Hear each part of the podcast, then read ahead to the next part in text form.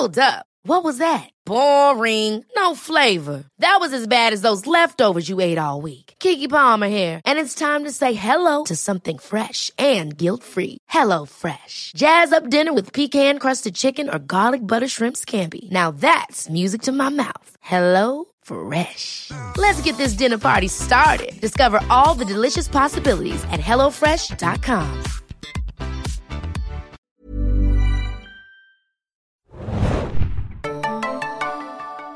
Einen wunderschönen guten Tag und herzlich willkommen, liebe Leute, zu einer neuen Ausgabe des Serienjunkies Podcast.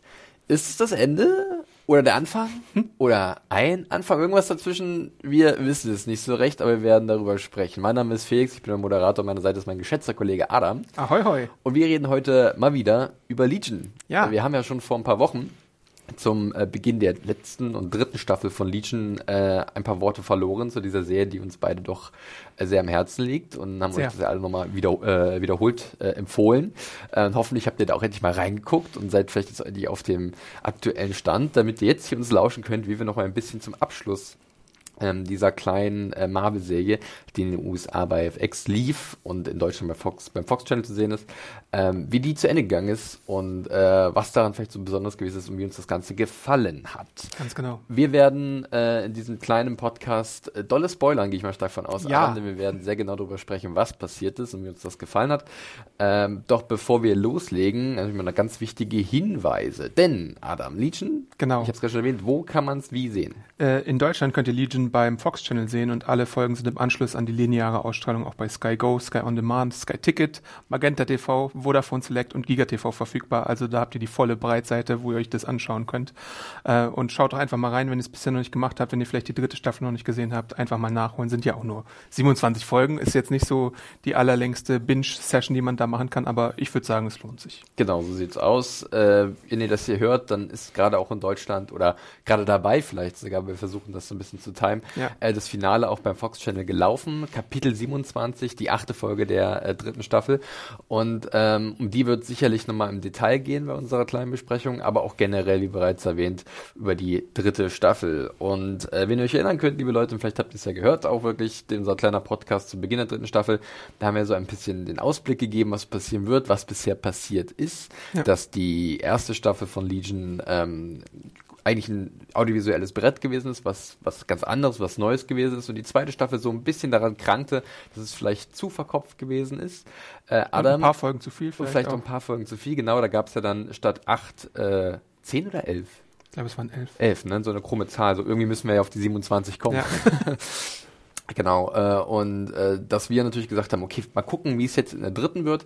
Adam, bevor wir zu sehr ins Detail gehen mit den Spoilern, du hast die Reviews auch geschrieben bei Ja. uns auf der Seite, die sind euch an der Stelle auch mal ans Herz gelegt. Lest da nochmal nach, wenn ihr irgendwelche äh, Gedanken noch braucht, zusätzlich zu euren Wilden, wenn ihr die Serie gesehen habt. Mhm. Äh, wie würdest du denn jetzt die dritte Staffel von Legion erstmal ganz grob einschätzen, ähm, was da so passiert ist und wie dir das gefallen hat?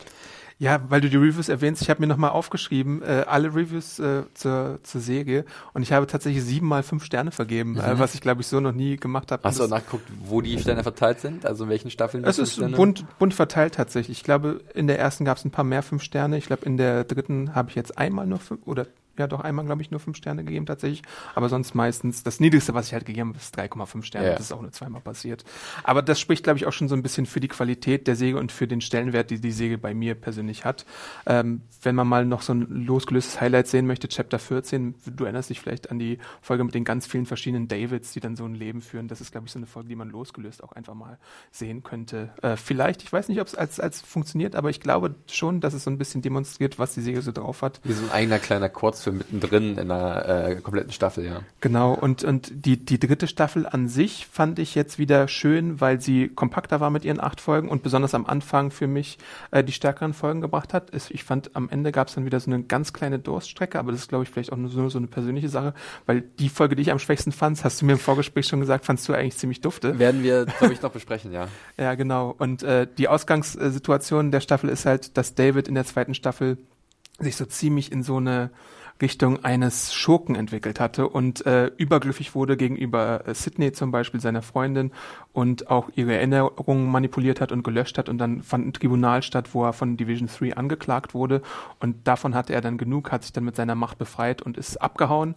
Hat dann in der dritten Staffel jetzt am Anfang so eine Art Kult um sich aufgebaut. Er ist ein Sektenführer Ja. und ein Guru und versammelt so willige Leute um sich, die er dann mit Drogen und mit Happiness quasi ruhig stellt. Sehr interessant, wenn man mal irgendwie auf die Castlisten schaut, zum Beispiel bei IMDb, äh, tauchen da viele junge Frauen auf, die den Rollennamen Manson Girl haben. Äh, Ach, Manson Girl steht da? Werden tatsächlich Okay. teilweise so, äh, zumindest bei IMDb wurde es so eingetragen und irgendwo haben die die Informationen sicherlich her. Ich denke mal nicht, dass sie sich das nur ausgedacht haben. Mhm.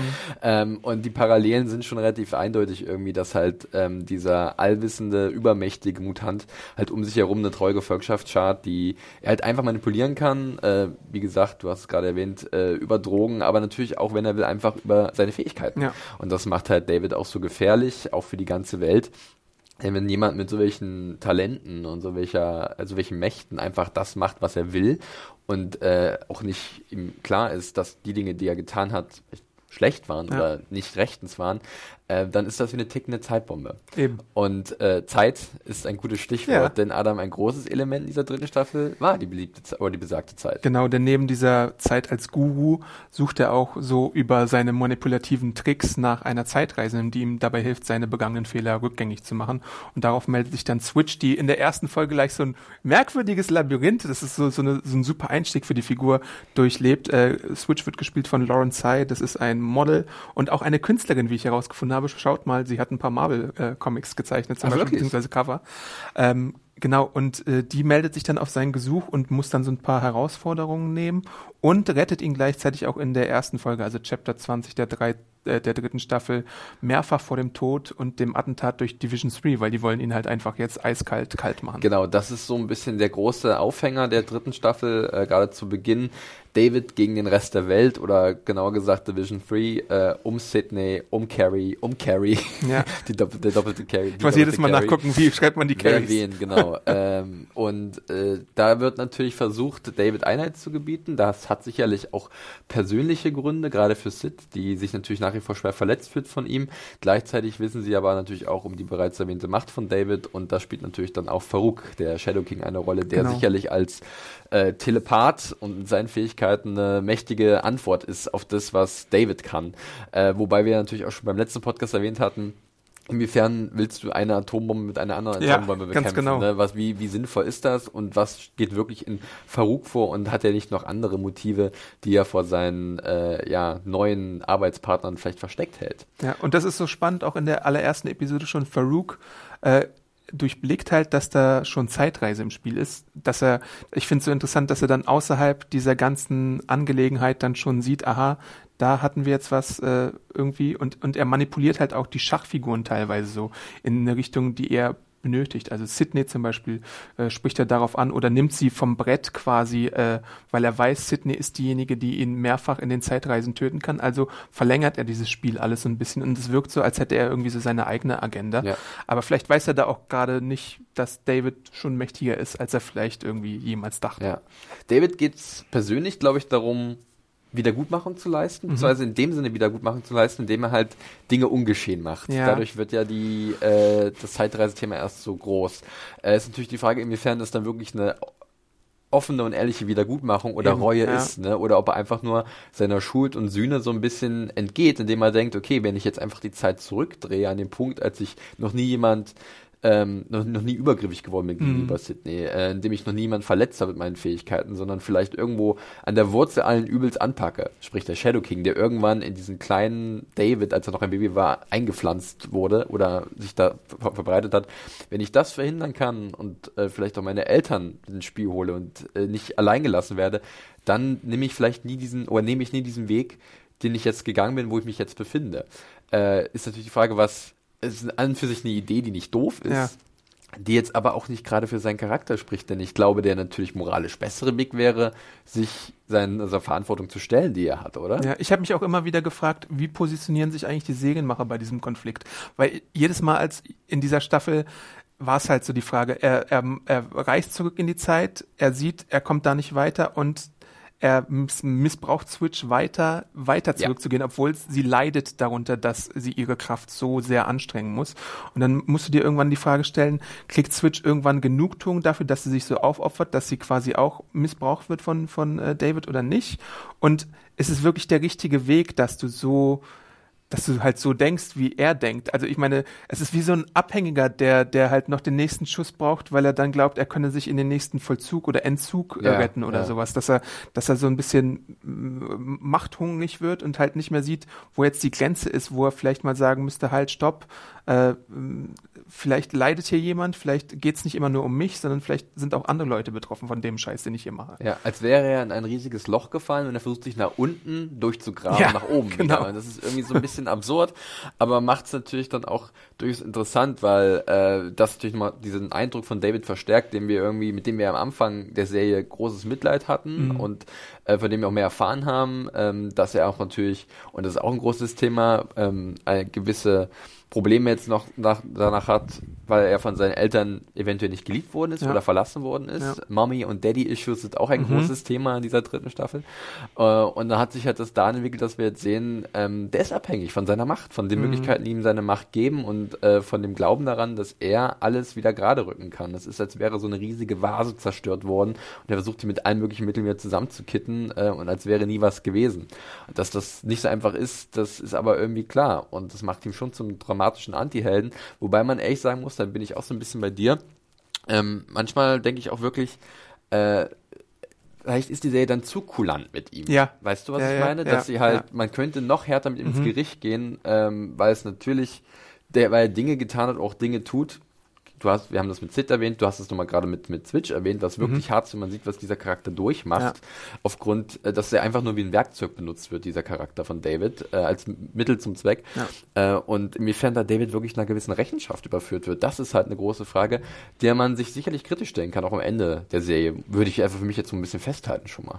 Ja, es gibt auch halt so eine Szene, da reist er in die Zeit zurück zu seiner Mutter, da ist er selber ein Baby Mhm. und er scheint so die selbsterfüllende Prophezeiung zu sein, die erst dazu führt, dass der Parasit des Shadow Kings überhaupt in seinen Geist eindringen kann. Das finde ich faszinierend. Wie die Schlange, die sich selbst in den Genau, Schwanz das beißt. ist Ouroboros oder wie das Ding Ja, heißt. genau.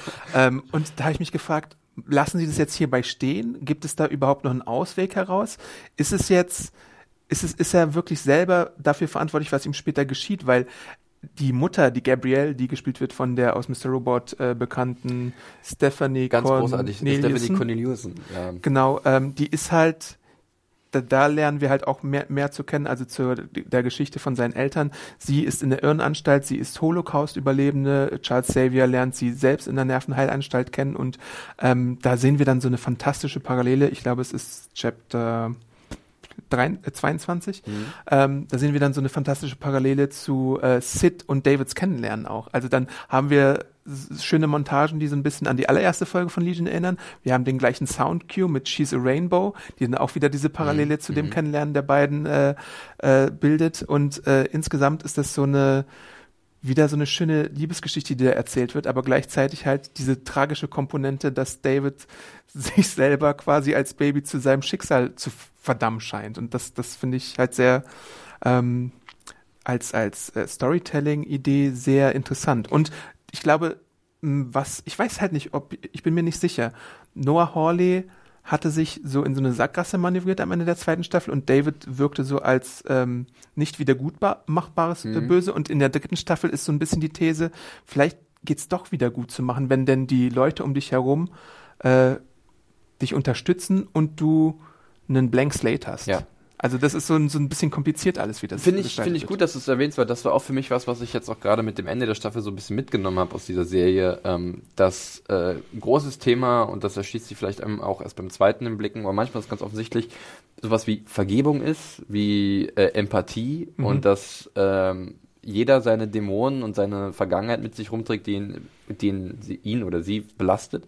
Und ähm, dass es vielleicht möglich ist, das zu ähm, überwinden, wenn man halt Leute um sich hat, die einem helfen, das zu überwinden. Und das äh, ist jetzt einfach zu erklären, einfach bei David vielleicht zu sagen, ja, es lag daran, dass er nie geliebt wurde von seinen Eltern, was nicht stimmt, aber er hatte immer den Eindruck vielleicht, weil er wusste nicht, warum er so alleine ist, warum Ja. niemand an seiner Seite ist.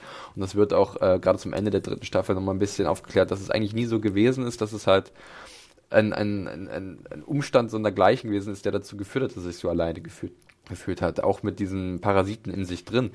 Und ähm, dass auch Sid dann am Ende, weil ich sagte, okay, der David, der jetzt gerade das alles getan hat, der ist, bei dem ist Hopfen mal verloren, Ja. so ein bisschen. Ne? Der, da kann, du musst jetzt einfach, jetzt mit dieser Möglichkeit, die Zeit zurückzudrehen, ist vielleicht die Chance da, dass der kleine David, das Baby David, äh, eine Chance auf ein gutes, erfülltes und friedvolles Leben hat und äh, nicht die Person wird, die wir letztendlich gesehen haben und von der wir natürlich auch mittlerweile sagen, okay, wir haben es erwähnt, das ist kein guter Charakter. Der hat so viele schlimme Dinge getan. Vielleicht ist da wirklich die Chance verpasst und jetzt muss man halt diesen Neustart, diesen neuen Anfang äh, wagen. Und das finde ich irgendwie eine interessante Botschaft, die noch formuliert wird irgendwie, weil ich finde es generell dann einen schönen Kniff zu sagen, es geht viel über Liebe. Das hört sich mal so ein bisschen, Ja. bisschen hochtrabend, ein bisschen rosarot an, aber äh, das merke ich, habe ich gemerkt bei vielen Episoden, dass vieles darauf zurückkommt, dass Verständnis, Zuneigung und auch Aufmerksamkeit auf andere und auch die Möglichkeit oder die, die Fähigkeit, sich hineinzuversetzen in andere, schon sehr hilfreich sein kann, um andere zu verstehen, aber auch um Probleme zu beheben. Und Mhm. das schafft die Serie schon so in vielen Momenten so ein bisschen diese Botschaft nochmal zu implementieren. Das gefiel mir gut. David kam ja auch überhaupt erst aus seinem Trott und seinen vielen Jahren des, nennen wir es mal, Wahnsinns heraus, als er Sidney kennengelernt hat, Ja. würde ich sagen. Dass sie ihm geholfen hat, ein bisschen klarer zu sehen, dass sie ihn ermöglicht äh, hat, die Flucht zu suchen da und dann erstmal zu Summerland und dann später zu Division 3 zu gehen. Äh, also sie, da war halt schon viel Liebe mit im Spiel, aber gleichzeitig natürlich dann auch irgendwann diese, diese Korrumpierung der Macht, die dazu geführt hat, dass er irgendwie auf die dunkle Seite quasi gewandert ist. Und ähm, ja, was du auch schon sagst, dieses, dieses Baby-Despoten äh, Problem oder so wird ja auch mal diskutiert. Also würde ich jetzt äh, zurückgehen in die Zeit und ich hätte Baby Hitler, würde ich ihn umbringen oder würde ich irgendwie was anderes machen oder Aber es versucht, Baby Hitler so zu erziehen oder so in die Welt zu setzen und ihn, an seiner Seite zu sein, dass er halt nicht zu dem wird, was er dann geworden ist. Ja. ist natürlich ein sehr abstrakter Ansatz oder ein abstrakte, abstrakt, abstraktes Gedankenexperiment. Aber grundsätzlich kann man das schon so ein bisschen damit vergleichen. Ja. Und ich meine, wenn der Parasit tatsächlich nie in seinem Kopf drinne war und ihn nie irgendwie auf diese Bahn lenken könnte, dann wird er wahrscheinlich auch eine andere Bahn äh, berennen oder wie man das sagen kann, Ja. äh, einnehmen. Und was durchaus auch sehr spannend ist, ist, dass tatsächlich dann der eigentliche Antagonist dieser Serie, also liebe Leute, ihr könnt euch vorstellen, wir sind jetzt ja schon im Spoilerbereich, Ja, ne? das habt ihr jetzt sicherlich schon mitgeschnitten, deswegen werden wir jetzt uns nicht zurückhalten, aber dass der Antagonist der Serie, zumindest von der ersten, Sta äh, ersten Staffel oder der ersten Folge sogar, äh, der Shadow King, der Farouk, ähm, am Ende doch tatsächlich dann auch einen Schritt gemacht hat, zu erkennen, dass er halt eigentlich vielleicht gar nicht mehr der Bösewicht ist und sein eigenes Ich aus der Vergangenheit so ein bisschen belehrt, ach, äh, warum bin ich so gewesen? Ich habe gesehen, was äh, diese, dieser Junge, in dem ich war, der war wie ein eigenes Kind für mich. Ich Ja. habe gesehen, wie er groß geworden ist, wie er angefangen hat, vielleicht dich zu lieben oder wieder geliebt zu werden oder in welchen Umständen er erwachsen geworden ist.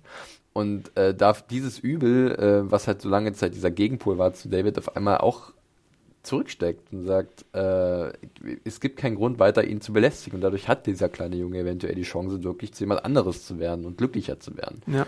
Was für mich auch eine, ähm, eine schöne Entwicklung war, denn äh, es ist zu einfach dann irgendwie ein Fiesling. Also es ist, natürlich, wir haben mit den Shadow King immer so jetzt diese Entität wahrgenommen, bei der alles möglich ist. Ja. Und die eigentlich durch ihre Präsenz, auch durch dieses Spiel von, jetzt müssen wir den Namen nochmal erwähnen, weil er ist wirklich großartig, Navid äh, Negaban, Ja. ähm, immer, immer eine gewisse Gefahr von ihm ausging, eine gewisse Bedrohung. Und aber dann, wenn dann noch sich eine Herzlichkeit offenbart auf den letzten Metern, dann ist das irgendwie ein schöner Kniff. Ja, insgesamt muss ich auch sagen, dass das Finale unerwartet kam. Also ich meine, ich habe ich habe mit vielem gerechnet Mhm. irgendwie, wie es jetzt zu Ende gehen könnte. Ich habe ich hab fast gedacht, dass es nicht so auf so eine Apokalypse oder so eine Weltzerstörung oder sowas hinauslaufen wird. Aber dann, also es gibt ja so das Duell von Charles Xavier gegen äh, den, lass mich nochmal nachdenken, ist es der alte oder der neue find Gegen den neuen. Der äh, Charles kämpft gegen den den weiseren gegen, gegen den. Weiseren, also Genau. den, den, der schon aus der Jetztzeit und Ja. David kämpft gegen den Scha äh, Farouk aus der Vergangenheit. Genau, der sich seinen Weg zurückbahnt aus seiner Gefangenschaft bei den Zeitfressern. Ja. Da- Da kommen wir vielleicht später nochmal ganz kurz zu, ja. drauf.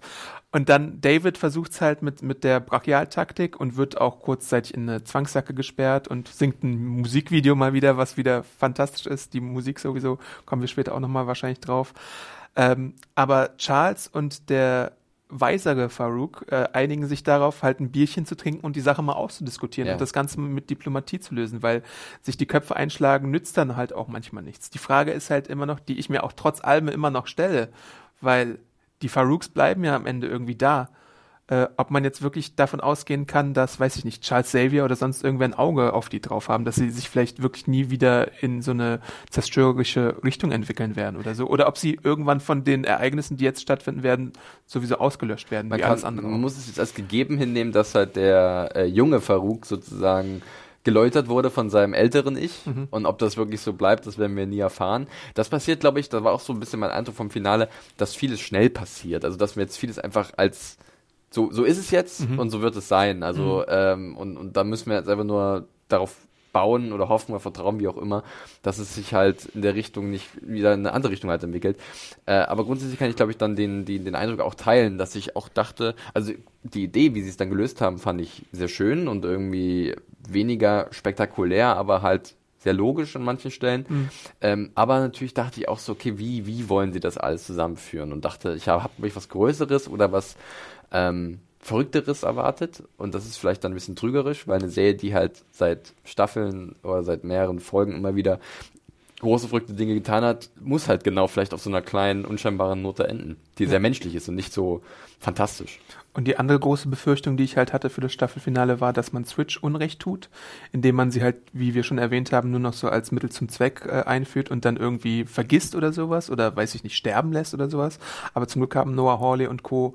eine andere Variante gemacht. Sie wird halt zu einem höheren Wesen und verschmilzt mit der Zeit selbst und ist dann quasi ein vierdimensionales ja. Wesen. Also das ist so alles metaphysisch Grant Morrison mäßig, was ich äh, ziemlich fantastisch finde und ist dann halt irgendwie mehr als ein Mensch und kann halt gewisse Dinge dann in Stellung bringen, so dass zum Beispiel alle möglichen Charaktere eine neue Chance erhalten. Sid kann ihr drittes Leben führen. Ja. Da können wir vielleicht auch gleich noch auf eine andere Episode zu sprechen kommen, äh, in der sie kurzzeitig mal stirbt und dann von neuen Eltern äh, aufgezogen wird. Und äh, David Baby David kriegt halt nochmal seine Chance auf einen Neuanfang. Ja. Und das fand ich, fand ich äh, schön, weil auch bei Switch zum Beispiel dann die äh, vorher bereits etablierte Zusammenführung mit dem Vater, der ja immer so getrennt war. Und wir haben sogar jetzt, was ist denn mit dem Vater? Ist das jetzt wirklich hier eine Zeitreise oder ist es eine Telekonferenz, die gezeigt wird? Aber es scheint wohl, dass der Vater tatsächlich auch so ein höheres Wesen ist. Äh, alles so mindfuckig. Wie so, wie so, wie so, Zeitwächter. Ja, generell ja. das Konzept Zeit, wie es dargestellt wird in dieser dritten Staffel, ist schon spannend, muss ich sagen. Auch, ähm, du hast sie vorhin erwähnt, da möchte ich das gerne jetzt an dieser Stelle nochmal machen, ähm, wenn man über die Zeitfresser spricht, die ja ganz, ganz beste Folge der Staffel. Ganz gruselige ja. Dämonen sind, die halt, äh, sobald halt jemand mit der Zeit Shindu treibt oder die versucht zu manipulieren, auf den Plan treten und dann halt dann Dinge auslöschen, mhm. ähm, wegfressen im wahrsten Sinne.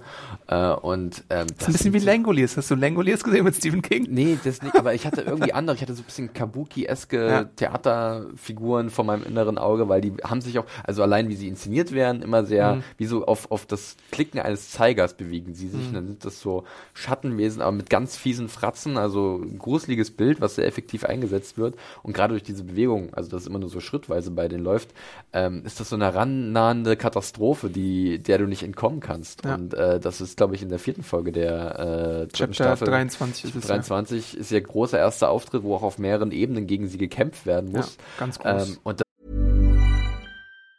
Ever catch yourself eating the same flavorless dinner three days in a row?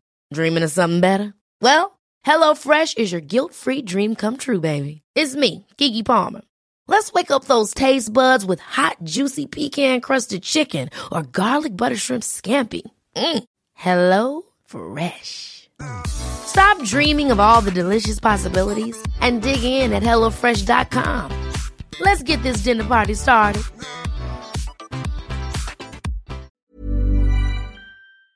Es war, war eine, eine hervorragende Episode an sich, weil halt da zum einen emotional sehr viel drin steckte, weil man sieht gerade, was alles verloren gehen kann, mhm. ähm, weil David halt dieses Spiel mit der Zeit treibt.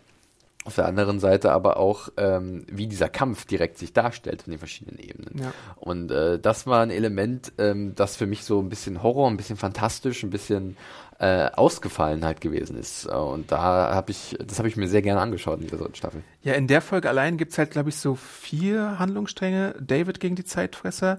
Dann haben wir es so mit so einer Stop-Motion Fumetti-Comics-Gestaltung äh, zu tun, wo Carrie, Amal und Clark dann so in so Villager-T-mäßigen Einzelbildern äh, gefangen sind ja. und sich irgendwie durchkämpfen müssen, ihr Essen holen müssen und wie so eine Foto-Love-Story in so Einzelbildern wird das Ganze erzählt. Faszinierend. Äh, dann trifft Sid auf auf äh, eine junge Sid, die aber wahrscheinlich auch ein Zeitfresser ist, aber trotzdem die Unterhaltung, die sie führen da und was sie voneinander lernen können in dieser kurzen Zeit, ist auch äh, wunderbar erzählt und inszeniert und dann vielleicht mit einer meiner Lieblingsaspekte, obwohl es halt so eine Nebenfigur ist, aber ich mochte sie schon immer, Lenny Aubrey Plaza, mhm.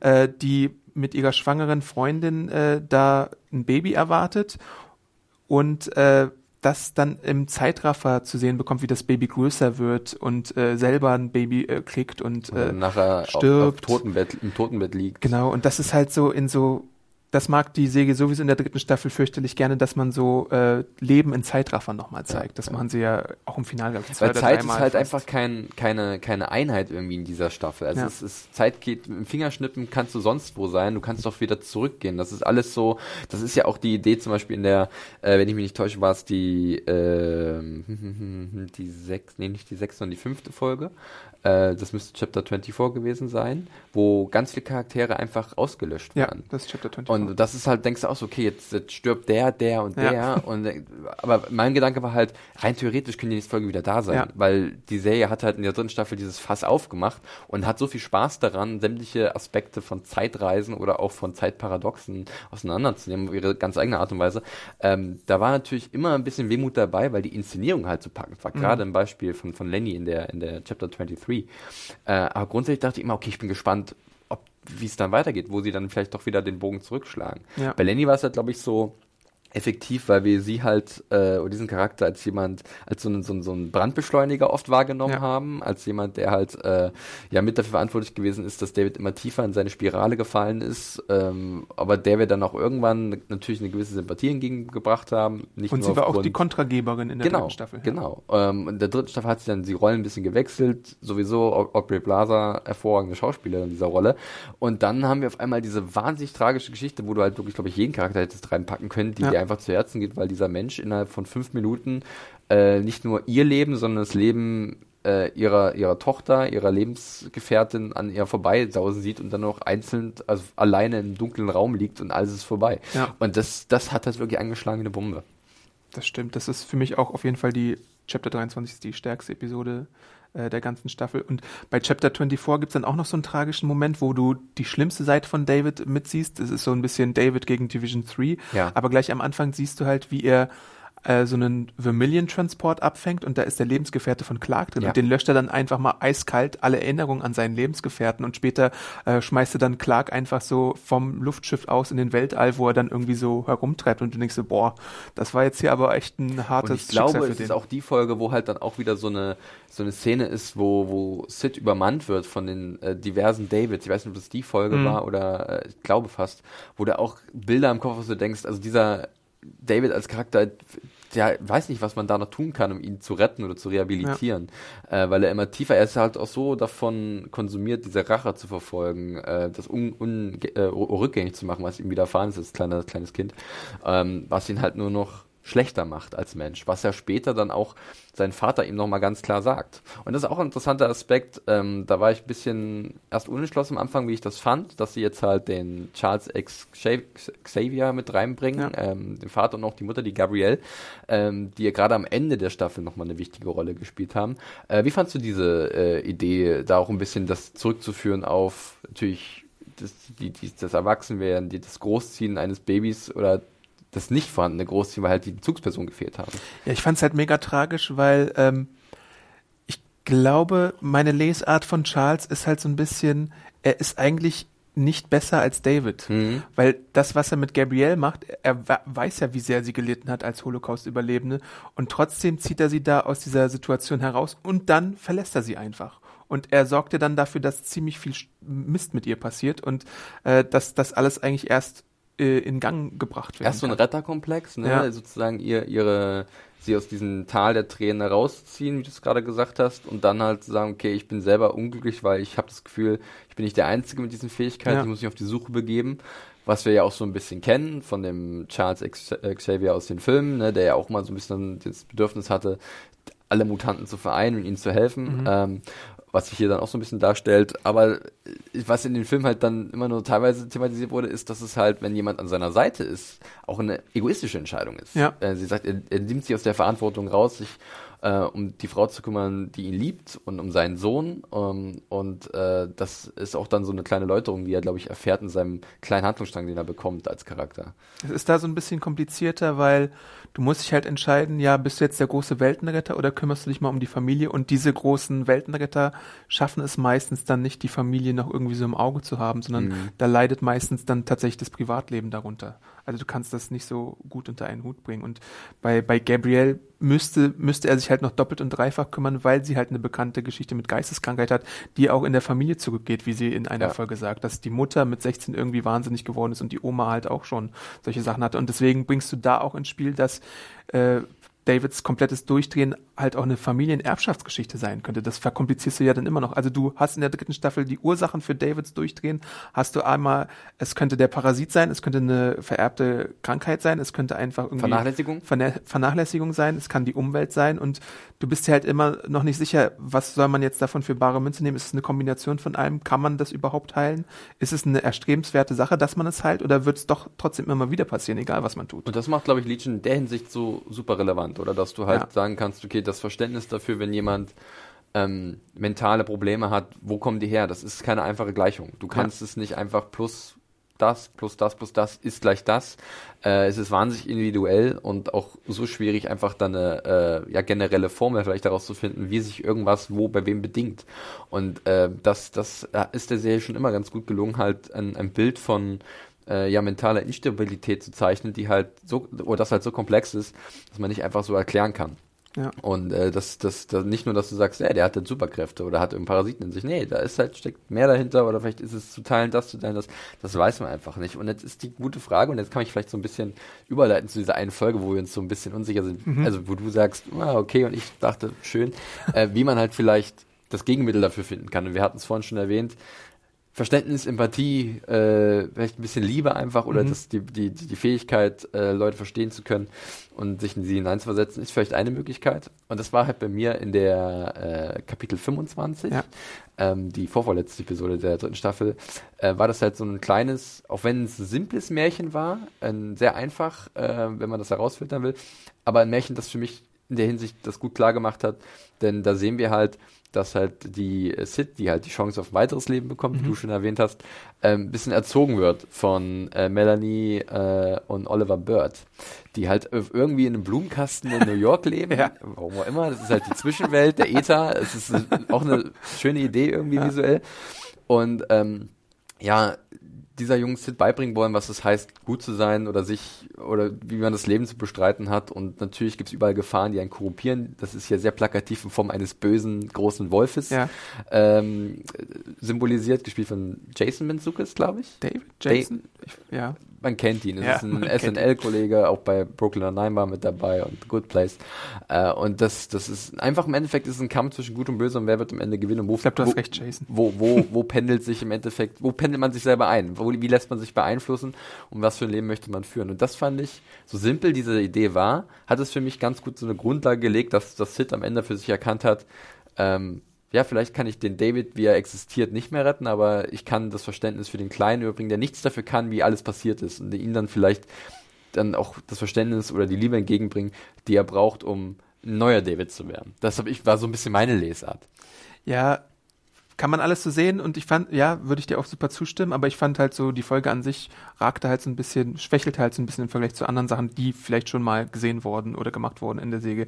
Aber ich finde es relativ interessant, dass es die alte Superman-Paar- und Mark-Kent-These ist. Sobald du halt äh, die richtigen Eltern ja, hast, mh. dann äh, kannst du eine Person auf den richtigen Weg führen, weil es gab ja auch diese Drogenperson, die so ein bisschen das Lenny-Mädchen war, was ja. dann von Drogen und dem bösen Wolf ganz einfach korrumpiert worden ist und sich dann im Endeffekt auch dafür entschieden hat, wieder mit ihm mitzugehen, während äh, die gute Sid, äh, die jetzt ihr drittes Leben quasi lebt, da wieder die Entscheidung trifft, ich bleibe, ich bin und bleibe ein Held und ich bin dafür, die Welt zu retten. Ähm, ja. Also ich meine, Kann, kann man so machen. Ja, ja, ja. verstehe ich schon, verstehe ich schon. Äh, was für mich auch, um jetzt nicht direkt bei dieser Folge zu bleiben, aber so, ein, so eine, das habe ich vorhin noch mal, weil ich noch ein bisschen quer geschaut habe, äh, bei uns, bei uns beiden ist aufgefallen, es ist immer schwer, sich ein bisschen in Erinnerung zu rufen, wann was war, weil Ja. durch diese Betitelung, Ja. äh, wenn das halt Titel wären, wirklich mit irgendeiner Assoziation, dann wäre es einfacher, aber durch diese Kapitel ist es halt immer ein bisschen schwierig. Ich habe vorhin auch noch mal ein bisschen quer geschaut und da ist mir noch eine Sache aufgefallen, weil du hattest es auch schon erwähnt, Musik, wie so oft Mhm. in dieser Staffel ein ganz wichtiges Element, auch tatsächlich mehrere Szenen, in denen halt äh, der Cast anfängt zu singen oder Ja. gemeinsam halt äh, ein, ein Liedchen anstimmt. Es gab auch wieder ein Rap-Battle, äh, Ja. tatsächlich in der Folge, die über die wir gerade gesprochen haben. Äh, oh, aber es gibt halt auch eine äh, Szene in der äh, fünften Episode ähm, der dritten Staffel, das ist wieder Chapter 24, wenn ich mich nicht täusche, Mhm. ähm, wo halt ganz viel in die Binsen geht, viele Charaktere werden halt ausgelöscht Ja. und dann kommt es zu einem Lied und im Endeffekt, ich glaube, es ist von Elvis Costello Genau. and the Attractions und da ist die, die Hook oder der Refrain ist halt immer wieder What's so funny about peace, love and understanding, was so ein bisschen vielleicht jetzt im Nachhinein so ein bisschen der Kern ist. Ne? Mhm. wa- Warum nicht diesen Weg gehen? Ne? Irgendwie wird gesungen, is all hope lost, is there only pain and hatred and misery.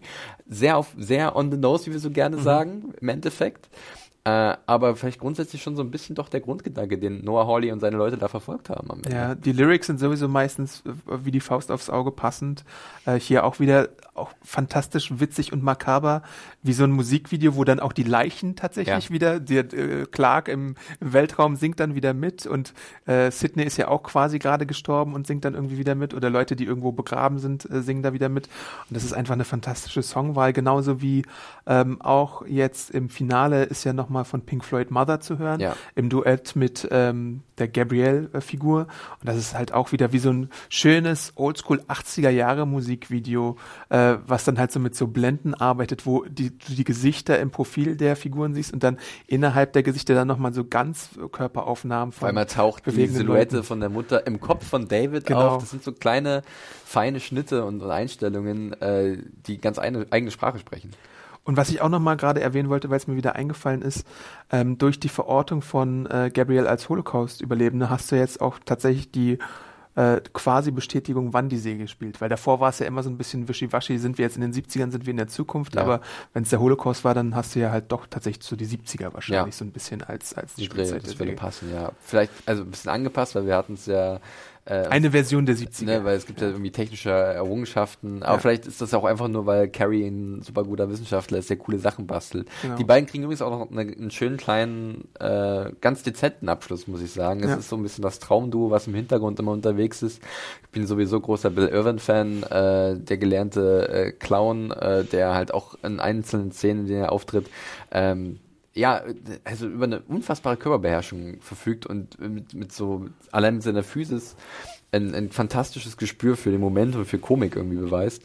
Und äh, hier finden die beiden Bruder und Schwester schon fast, wie sie es eigentlich dann am Ende auch selber sagen, eigentlich ganz schön zusammen. Und es war irgendwie eine tragische Note und vorher wird dann noch ein Opfer äh, eingebracht von, von Carrie, dem männlichen Carrie, ähm, um halt Später auch dem weiblichen. und Kerl. den weiblichen Carrie dann, genau, also es ist auch eine ganz schöne Beziehung irgendwie, die, die dezent endet, wie bereits erwähnt, aber sehr herzlich. Und das äh, hatte ich am Ende so ein bisschen Angst, weil zum Beispiel Lenny ist ja eigentlich ab der fünften Folge äh, überhaupt nicht mehr existent, wo Ja. man vielleicht auch dachte, vielleicht kommt da noch was.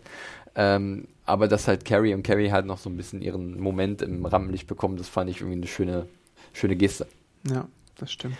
Äh, ich weiß nicht, was mir persönlich jetzt auch, das ist mir gerade noch eingefallen, was ich äh, sehr interessant fand tatsächlich, ist auch, dass wir, wir hatten, glaube ich, jetzt bei diesen acht Folgen, ähm, ja, acht verschiedene Regisseure und Regisseurinnen. Okay. Und äh, das ist schon irgendwie ganz, ganz spannend, dass sie dann alle irgendwie vielleicht ihre eigenen Ideen eingebracht haben, aber grundsätzlich ein gewisser Leitfaden immer spürbar war und sie und es hat sich nie so angefühlt, als würde irgendwas zu sehr aus der Reihe tanzen. Also man könnte vielleicht ein bisschen über das Märchen streiten, ne, die, die äh, Kapitel 25.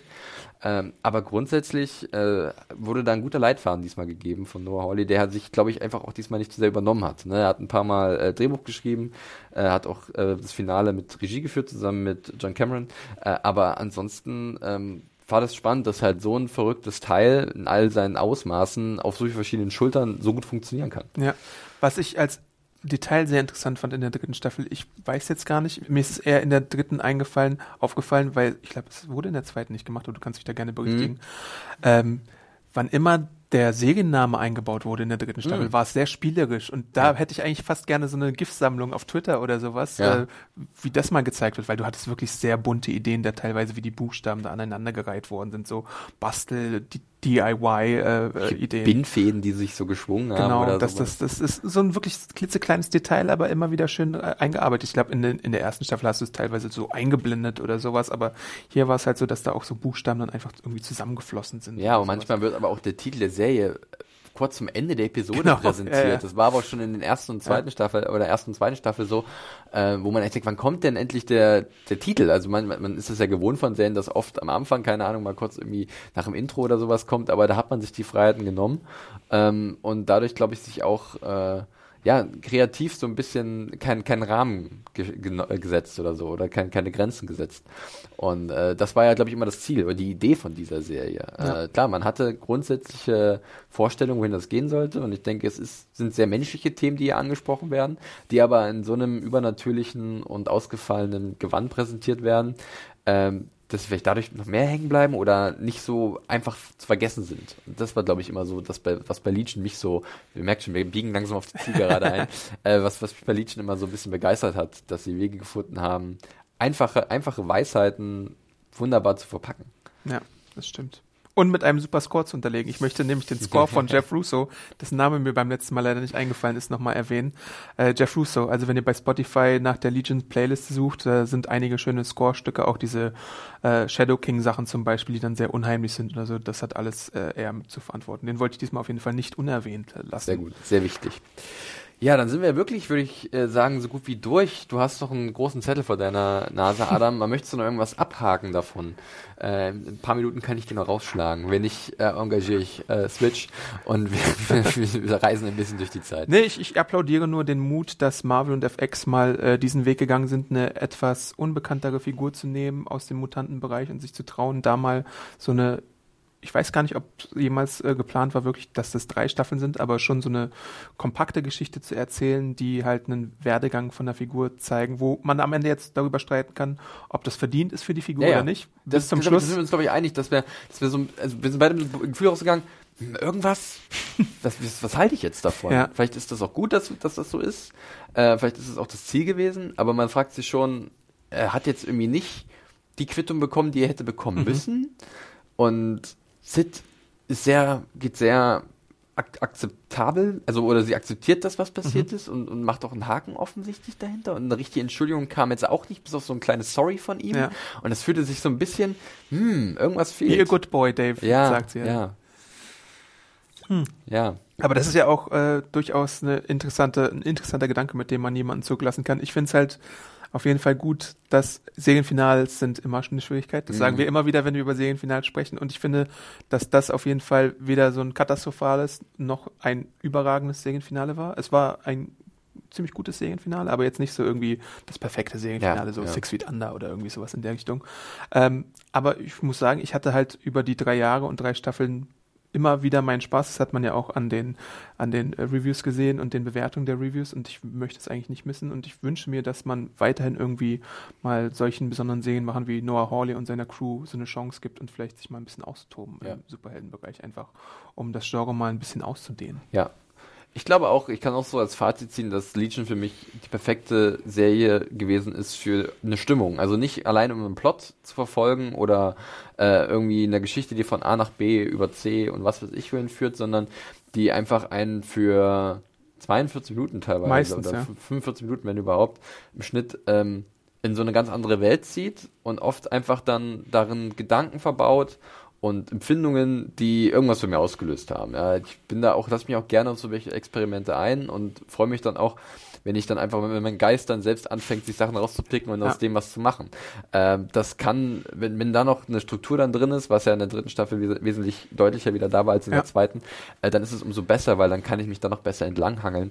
Ähm, und das war bei Legion schon immer so grundsätzlich gewesen, dass ich sagen kann, okay, gib mir was für meinen, für meinen Hören, für meinen, für meinen mein Topf da oben, wir mischen das da rein, schmecken das ab und vielleicht kommt was Cooles bei raus. Äh, und ähm, sowas ist, mag ich, mag ich einfach, wenn man halt zu viel Serien guckt, die halt sehr plotlastig sind Mhm. oder so, ne, dass man einfach mal so ein bisschen sich vielleicht davon lösen kann. Das stimmt.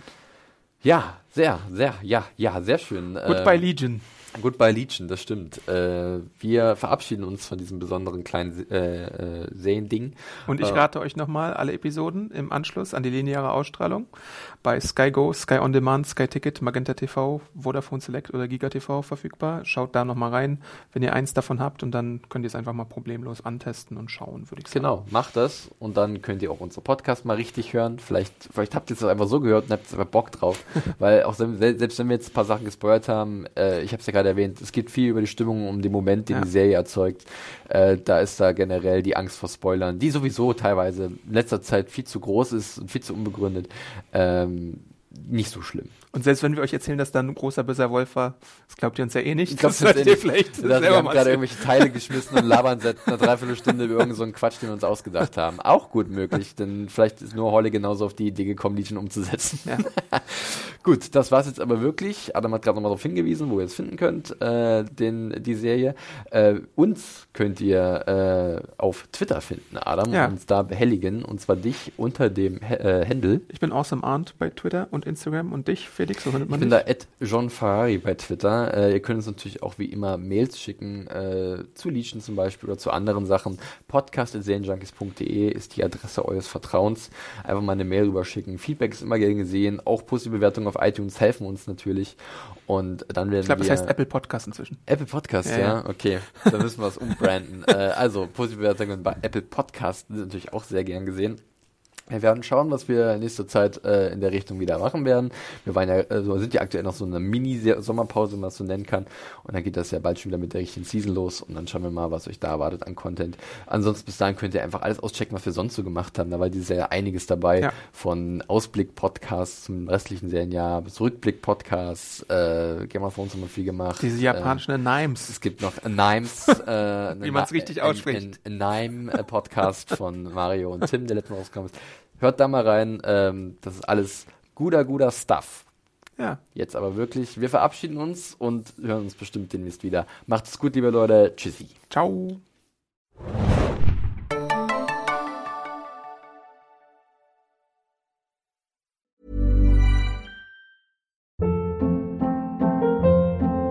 Hold up. What was that? Boring. No flavor. That was as bad as those leftovers you ate all week. Kiki Palmer here, and it's time to say hello to something fresh and guilt-free. Hello Fresh. Jazz up dinner with pecan-crusted chicken or garlic butter shrimp scampi. Now that's music to my mouth. Hello Fresh. Let's get this dinner party started. Discover all the delicious possibilities at hellofresh.com.